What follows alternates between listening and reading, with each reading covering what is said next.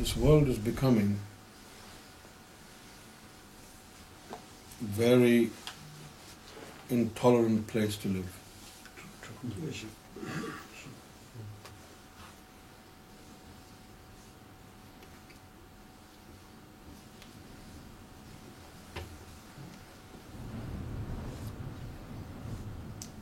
No matter how civilized you are, how learned a person you are, how educated you are,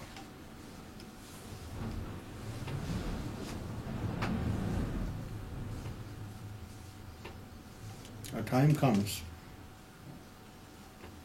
when your rationality, sanity,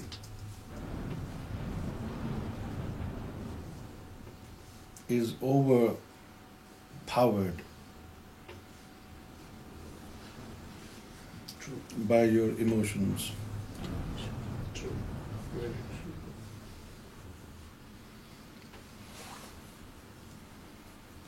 When everybody knows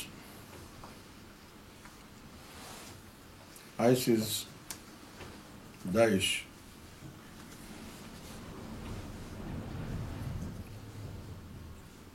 is an illegitimate Islamic organization. It claims to be an Islamic movement. However, they do not follow Quran. They do not follow Sharia. And they have been denounced and rejected and condemned by different denominations of Islam. Still, every time an atrocity, a terrorist act takes place, the peaceful Muslims, the modern Muslims, liberal Muslims have to pay the price for it. And they encounter a severe backlash.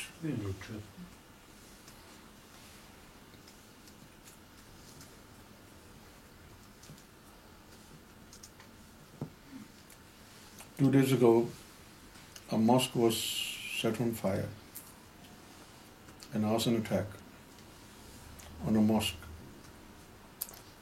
in Toronto. And here in England,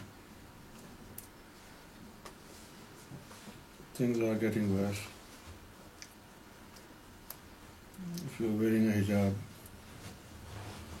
you're most likely to be targeted.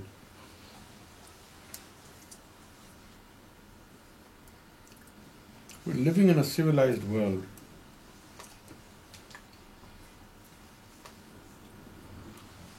Why somebody who hasn't done the crime should be suffering?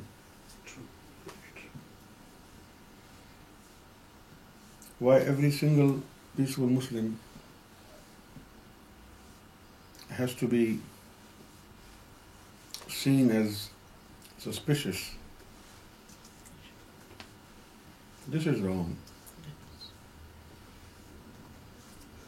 This is not fair.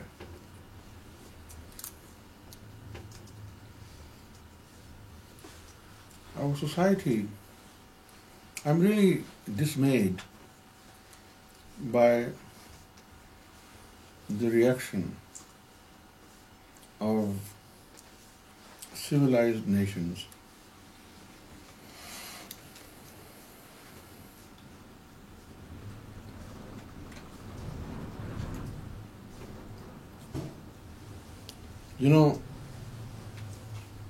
You may be surprised to know that Muslims have been the most affected nation. ISIS has killed more Muslims than people of any other religion. True. This is a dilemma, that ISIS is killing Muslims and others also suspect Muslims.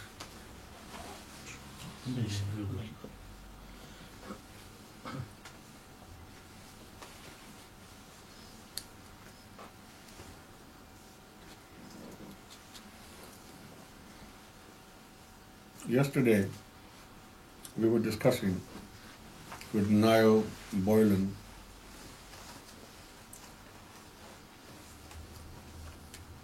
what should be the solution? What should we do as a whole of humanity? What should be our stance? What is the solution? And he came up with an idea that Muslim leaders, scholars, should come forward and condemn these atrocities.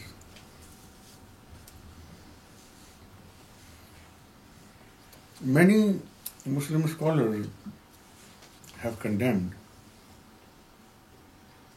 including Al-Azhar University.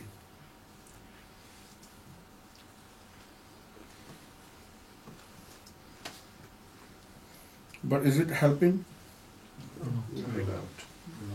The reason why it's not helping is because in Islam there is no hierarchy. Yes. There used to be one, but it does not exist anymore.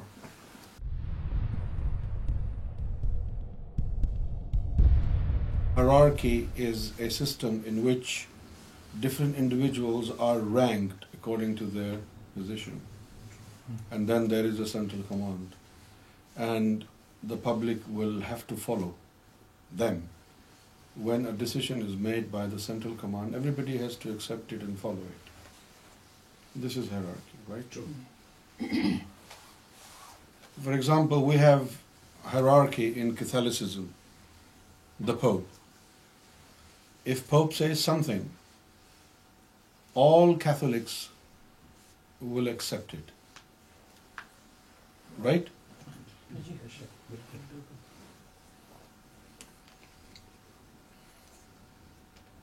Like in an army, the commander-in-chief is the central command.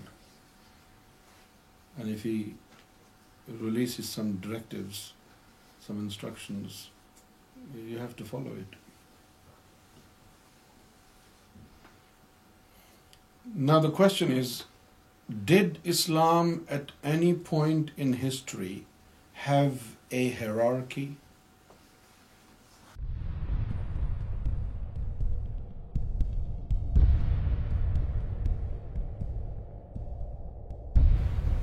The Khulfa-i-Rashideen, the four caliphs,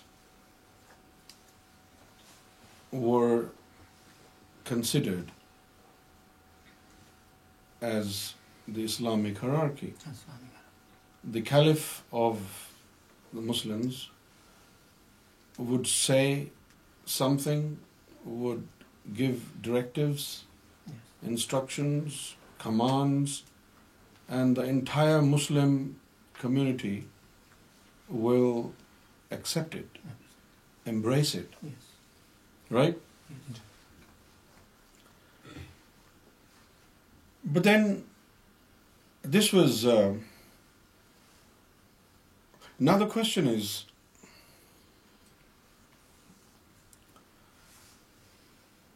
because Islam is a multi-dimensional religion. Yes. Right? Islam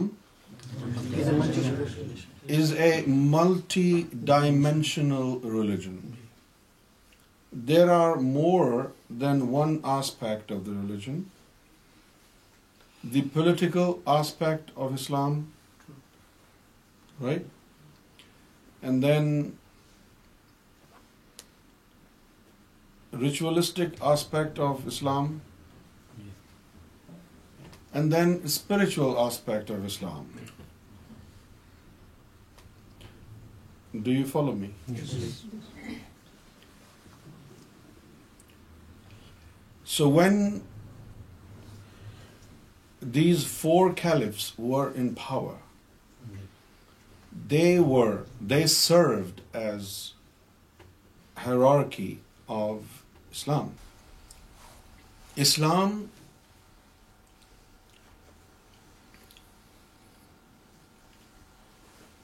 has been divided into more than 73 different sects and denominations.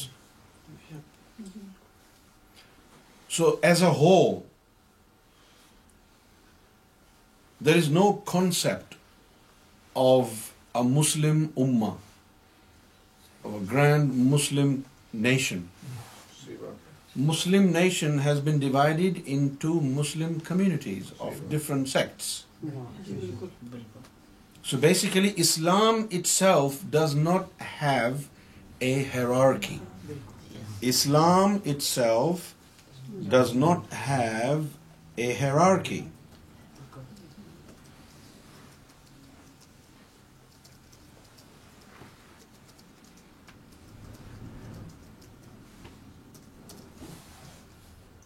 Islam itself does not have a hierarchy.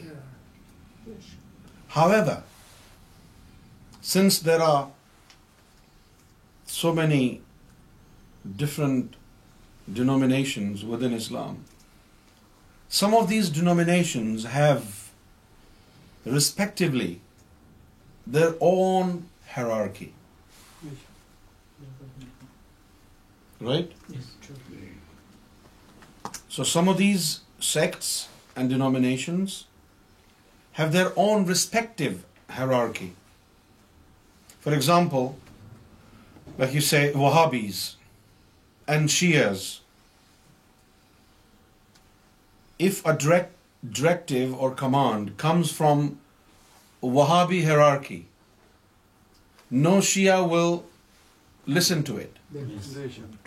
No Shia will follow or obey it. Only Wahhabis will obey it and Wahhabis will follow it. Similarly, if Shia has a hierarchy within themselves and any directive comes from their central command, from their head of the sect, only the Shias will follow and obey the instructions and directives.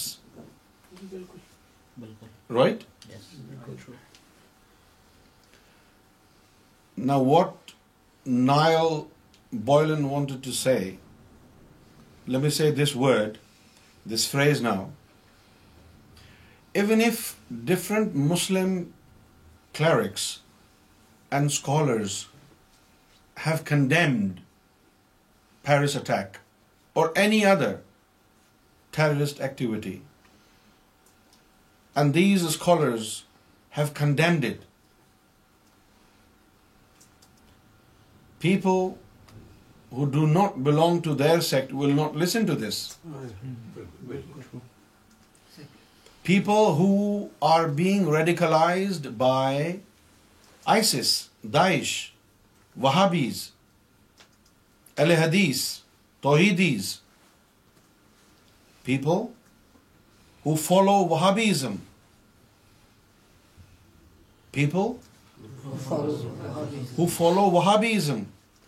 they feel obliged to morally support any organization that has Wahhabi roots.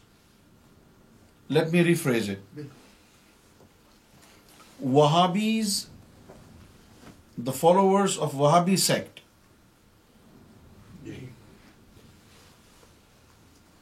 Will morally support any organization which has Wahhabi roots and will never condemn any Wahhabi organization.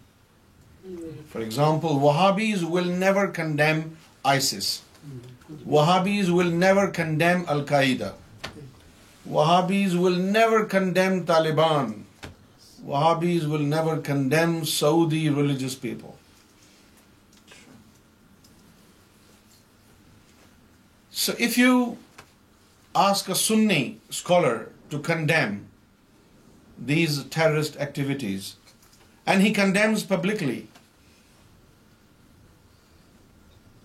it is not going to influence followers of a different sect.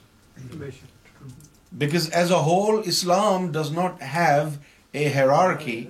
Every sect in Islam has its respective hierarchy.